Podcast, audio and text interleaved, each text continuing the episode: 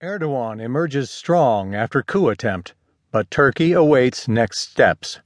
By Tim Arango and Ceylan Yeginsu in the New York Times World section. I'm Keith Sellon-Wright. Standing atop a bus outside his mansion in Istanbul Saturday night, President Recep Tayyip Erdogan, victorious after putting down a coup attempt by renegade factions of the military, told his followers, We only bow to God.